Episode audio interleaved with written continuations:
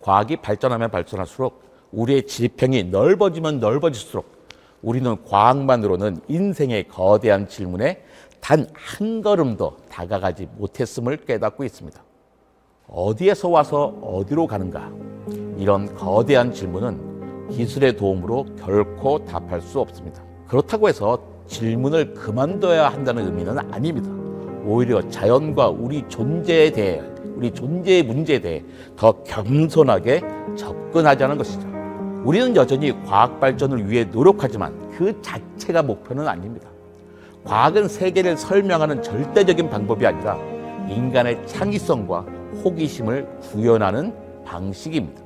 과학은 거대한 질문에 답하기 위해 영원히 투쟁하겠지만 마지막 일전에서 패배할 것은 자명합니다. 그럼에도 어둠을 밝히는 싸움은 여전히 가치가 있습니다. 우리가 과학을 하는 이유는 우리의 무지의 경계를 분명히 하기 위해서입니다. 모른다고 말하기 위해서이죠. 과학만 그럴까요? 우리 신앙은 어떨까요?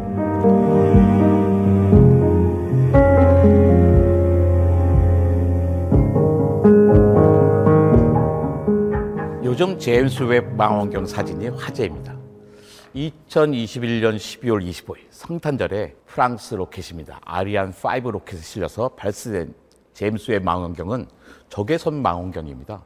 2022년 2월부터 가동되기 시작했는데 5월부터는 상상 이상의 이미지를 지구에 보내고 있습니다. 우주 탄생의 비밀을 풀어줄 수 있는 단초를 제공할 것이라고 과학자들은 뭐 큰 소리를 뻥뻥 치고 있죠. 제임스 웹 우주 망원경 전에도 허블 우주 망원경이라고 있었습니다. 허블 우주 망원경은 1995년 성탄절에 아주 인상적인 사진을 찍었습니다. 한순간에 찍은 건 아니고요. 임의로 선택된 하, 거대한 하늘을 응시하면서 그러니까 북두 칠성 가장자리 바로 위에서 열흘 동안 342장의 사진을 찍었습니다. 342장의 사진을 하나로 결합해서 허블 딥필드로 알려진 이미지를 만들었죠. 허블 우주 망원경을 하루에 작동하는 데만 약 10억 원이 든다고 합니다. 열을 썼으니 100억 원짜리 사진이라고 할 수 있을 겁니다.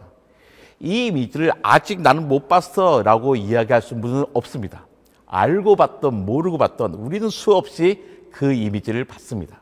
그 이미지 안에는 3천 개의 점들이 있어요. 각각의 점은 하나의 별이 아닙니다. 하나의 은하입니다. 수천억 개의 별로 이루어진 은하가 사진 한 장에 3천 개나 들어있는 겁니다. 그런데 342장의 사진이 합쳐진 이미지에 담은, 담은 하늘의 면적이 얼마나 될까요? 위키피디아에 찾아보니까 100m 떨어져 있는 곳에 놓인 테니스공 크, 정도의 크기로 뭐 하늘을 보고 있는 거라고 설명하더라고요. 그런데 100m 밖에 있는 테니스 공이 보일 턱이 없잖아요. 좋은 비유가 아닙니다. 우리 교회 다니는 사람들은 그런 비유 싫어하죠. 딱 명확하게 보여야 됩니다. 집에 있는 바늘을 침 쪽을 잡고 팔을 쭉 뻗어서 뻗어 보세요. 이때 바늘귀를 통해서 보이는 하늘 있잖아요. 딱 그 바늘귀에 있는 하늘만큼을 담은 겁니다. 이게 바로 허블 딥필드 이미지죠. 수천억 개의 별이 들어있는 3천 개의 은하가 바로 이 바늘귀 하나에 들어 있습니다. 이 바늘귀를 통해서 우리 밤중에 보는 하늘을 다 보려면 무려 2,200만 개의 바늘귀가 필요합니다. 우주에는 수천억 개가 넘는 은하가 있는 셈이죠. 그렇다면 우주에는 얼마나 많은 별이 있을까요? 1 다음에 0을 22개를 붙일 정도로 많은 개수의 별, 아니 그 이상의 별이 있습니다.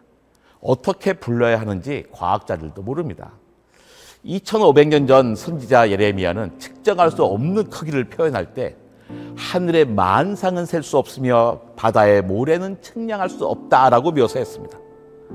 맨 눈으로 수천 개의 별만 보았지 이미 이해할 수 없는 우주 공간의 깊이에 대해 무언가를 감지한 것이죠.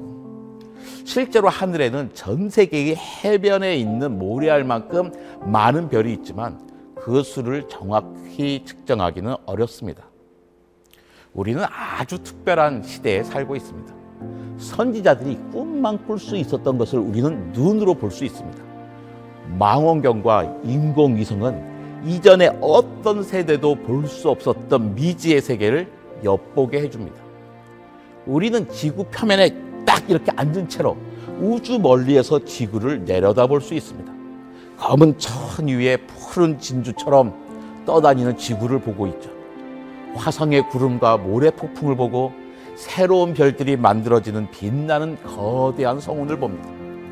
온갖 색깔을 띤 수천억 개의 별로 이루어진 먼 은하를 보고 하늘을 향한 바늘귀에서 우주 전체의 작은 부분에 불과한 수천 개의 은하를 봅니다. 우주 공간에 대한 풍부한 이미지는 한 사람이 받아들이고 이해할 수 있는 그 어떤 것도 능가합니다. 우리의 지식은 점점점 더 커지고 있습니다. 과학과 기술은 눈에 띄는 성공을 이뤘습니다. 우리는 바야흐로 과학의 시대에 살고 있습니다. 모든 것을 측정할 수 있습니다. 예전에는 직관, 희망, 믿음으로 위험한 결정을 내려야 했지만 이제는 연구, 측정, 모델, 데이터를 통해서 안전한 결정을 할 수 있습니다. 이제 데이터와 모델이 없는 결정은 신뢰하지 않습니다. 인문학자와 신학자조차 컴퓨터를 이용한 통계적 접근을 합니다. 기술은 우리 삶을 완전히 장악했을 뿐만 아니라 기술은 오락과 영감마저도 제공합니다. 놀이는 이제 운동장이 아니라 컴퓨터에서 하는 게 되었습니다. 언젠가는 앱을 이용해 합리적이고 과학적으로 모든 결정을 할 수 있을 겁니다. 이 발전의 최전선에 물리학이 있습니다. 물리학과 천체 물리학은 우리에게 우주의 아름다움을 제공할 뿐만 아니라 우리를 삶의 아주 큰 질문으로 이끕니다. 망원경으로 우리는 시공간이 시작하던 순간으로 돌아가 빅뱅을 연구합니다. 이미 우리는 블랙홀의 심연을 연구하고 있습니다. 이전에 누가 이런 것이 가능하다고 생각했을까요? 시간의 시작과 끝은 이미 그려져 있습니다. 이것이 물리학의 가장 큰 승리일 거라고 생각합니다. 이것이 세계를 완전히 탐구하고 개척하기 위한 긴 진화의 정점이 아닐까요? 전 세계 모든 연구자들이 인류의 마지막 미스터리, 즉 시간과 공간의 시작점을 해결하기 위해 협력하고 있습니다. 누가 이 시도를 막을 수 있을까요? 어떤 비밀이 과학자의 시선을 피할 수 있을까요? 모든 물질의 질량을 부여하는 힉스 입자를 발견하기 위해 한 대륙이 필요했습니다. 중력파 탐지기로 시공간의 미세한 떨림을 감지하기 위해 두 대륙의 연구실과 연구자들이 필요했습니다. 2019년 4월 최초의 블랙홀 사진이 공개되었습니다. 직경 400억 킬로미터의 그러니까 지구의 300만 배 크기인 블랙홀 사진을 찍은 겁니다. 블랙홀은 죽어가는 별입니다. 엄청난 무게로 인해 안쪽으로 무너지는 형태를 띠고 있죠. 무게 때문에 중력이 매우 강력해서 주변의 모든 것을 빨아들입니다. 심지어 빛도 빨려 들어가서 빠져나오지 못합니다. 지구에서 5,500만 광년 떨어져 있는 은하 M87에 있는 블랙홀에 빨려 들어가는 가스가 과열되어서 나타난 빛은 수십억 개의 별빛을 합한 것보다도 밝습니다. 우리가 블랙홀을 보기 위해 전 세계가 필요했습니다. 과학은 기술의 발달과 함께 협력의 확대로 비약적인 발전을 하고 있습니다.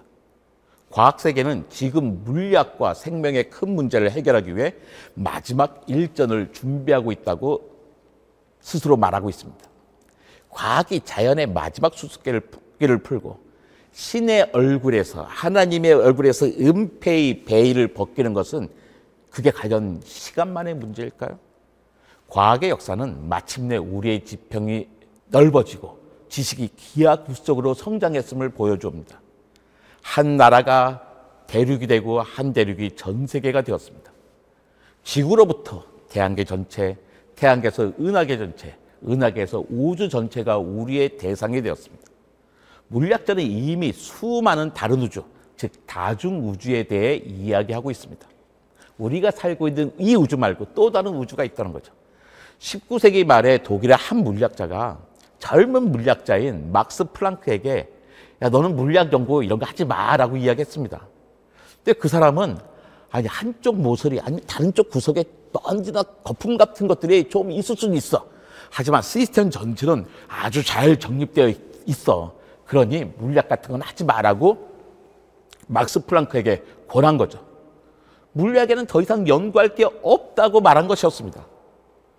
하지만 물리학도가 되기를 꿈꾸던 고등학교 졸업반인 학생 막스 플랑크는 낙담하지 않았습니다. 그는 상대성을 향한 문을 열었고 양자 물리학의 출발점을 제시했습니다. 앞으로도 계속 이런 식으로 진행되지 않겠습니까? 우리는 물리학이 계속 새로운 문을 열어주기를 기대합니다. 하지만 기대는 기대일 뿐입니다. 블랙홀 사진을 찍는데 결정적인 역할을 한 독일 출신의 네덜란드 물리학자 하이너 팔케는 다른 이야기를 합니다. 아마도 우리가 모든 것을 발견할 수 없다는 것이 곧 가장 위대한 발견이 될 것이다. 라고 말입니다. 한계의 발견은 겸손의 발견이기도 합니다. 새로운 물리학은 특히 물리학 자체의 근본이 된 지식의 한계를 기반으로 하고 있습니다. 상대성 이론에서 빛의 속도가 유한하다는 것은 우리가 모든 것을 알지 못하고 우리가 모든 별을 셀 수 없으며 모든 것을 정확하게 예측할 수, 측정할 수 없고 아무것도 완벽하게 예측할 수 없다는 것을 의미합니다. 양자 이론은 하이델베르크의 불확정 원리를 통해서 정확히 존재하는 것은 아무것도 없다는 결론에 이릅니다. 연력학과 카오스 이론은 미래는 궁극적으로 그리고 실제로 예측할 수 없다는 통찰로 이끌어집니다. 지금까지 우리는 가장 현대적인 방법으로 우리 은하에서 10억 개의 별을 세웠습니다. 이것은 우주에 존재하는 별의 수와 비교하면 아무것도 아닙니다. 우리는 모든 별을 포착하거나 방문할 수조차 없습니다. 우리가 보는 별빛은 과거의 메아리일 뿐입니다. 우리는 별들이 오래전에 보낸 빛만 볼 수 있습니다. 우주는 계속 확장됩니다. 우리가 결코 빛의 속도로 이동할 수 없지만 설사 빛의 속도로 이동한다 하더라도 우리가 보는 거의 모든 것은 모든 데 도달하지 못합니다. 빅뱅과 블랙홀은 우리가 알고 있는 모든 것에 따라서 과학적인 현실입니다. 더불어 우리에게 남겨지는 한계도 현실입니다. 한계 뒤에 있는 것들은 여전히 상상과 수학의 영역으로 남아 있습니다. 우리는 블랙홀을 들여다볼 수 없으며 빅뱅의 그 소리를 들을 수도 없습니다. 물론 우리가 지금 남겨진 한계의 울타리를 끊임없이 흔들 겁니다. 그리고 어딘가에서 만들어진 작은 틈을 찾아 비집고 들어가서 새로운 문을 열기를 기대하겠죠. 그 문이 존재하리라는 보장은 물론 없습니다. 지평을 확장하는 데는 물리학에서 근본적인 혁명이 필요합니다. 물리학이 스스로 할 수 있을까요? 우리는 과학혁명이라는 말을 좋아하지만 실제 과학은 혁명이 아니라 긴 진화의 방식으로 발전했습니다. 아인슈타인이 등장했다고 해서 뉴턴에게 뉴턴을 배울 필요가 없다는 것을 의미하지 않습니다. 새로운 이론은 이전 이론을 파기하는 것이 아니라 더 포괄적으로 발전되었습니다. 물리학의 위대한 마지막 비밀을 풀기 위해서는 전 세계의 공동 노력이 필요합니다. 앞으로 수십 년 더 흥미진진한 발견이 이어질 것입니다. 때로는 그보다 더 많은 시간이 필요한 것도 있을 것입니다. 블랙홀 사진을 얻기 위해 전 지구가 하나의 망원경이 되어 있습니다. 지구가 아니라 이제는 태양계만한 간섭계 망원경. 행성 크기의 입자 가속기가 과연 기술적으로 가능할까요? 그런 장치를 만들고 연구할 돈이 있을까요? 또 그게 가능하다고 해서 우리가 품고 있는 근본적인 문제가 과연 풀릴까요? 과학이 이 모든 문제에 답할 수 있을까요? 과학이 발전하면 발전할수록 우리의 지평이 넓어지면 넓어질수록 우리는 과학만으로는 인생의 거대한 질문에 단 한 걸음도 다가가지 못했음을 깨닫고 있습니다. 어디에서 와서 어디로 가는가? 이런 거대한 질문은 기술의 도움으로 결코 답할 수 없습니다. 그렇다고 해서 질문을 그만둬야 한다는 의미는 아닙니다. 오히려 자연과 우리 존재에 대해 우리 존재의 문제에 대해 더 겸손하게 접근하자는 것이죠. 우리는 여전히 과학 발전을 위해 노력하지만 그 자체가 목표는 아닙니다. 과학은 세계를 설명하는 절대적인 방법이 아니라 인간의 창의성과 호기심을 구현하는 장치입니다. 방식입니다. 과학은 거대한 질문에 답하기 위해 영원히 투쟁하겠지만 마지막 일전에서 패배할 것은 자명합니다. 그럼에도 어둠을 밝히는 싸움은 여전히 가치가 있습니다. 우리가 과학을 하는 이유는 우리의 무지의 경계를 분명히 하기 위해서입니다. 모른다고 말하기 위해서이죠. 과학만 그럴까요? 우리 신앙은 어떨까요? 역시 우리 무지의 경계를 분명히 하기 위한 노력이 필요하지 않을까요? 자신의 본능과 지식의 한계를 인정하고 모른다고 말한 것을 거리끼지 않고 새로운 사실이 밝혀지면 기존에 가졌던 믿음을 기꺼이 버리고 바꾸는 태도 이것은 신앙에도 똑같이 필요합니다.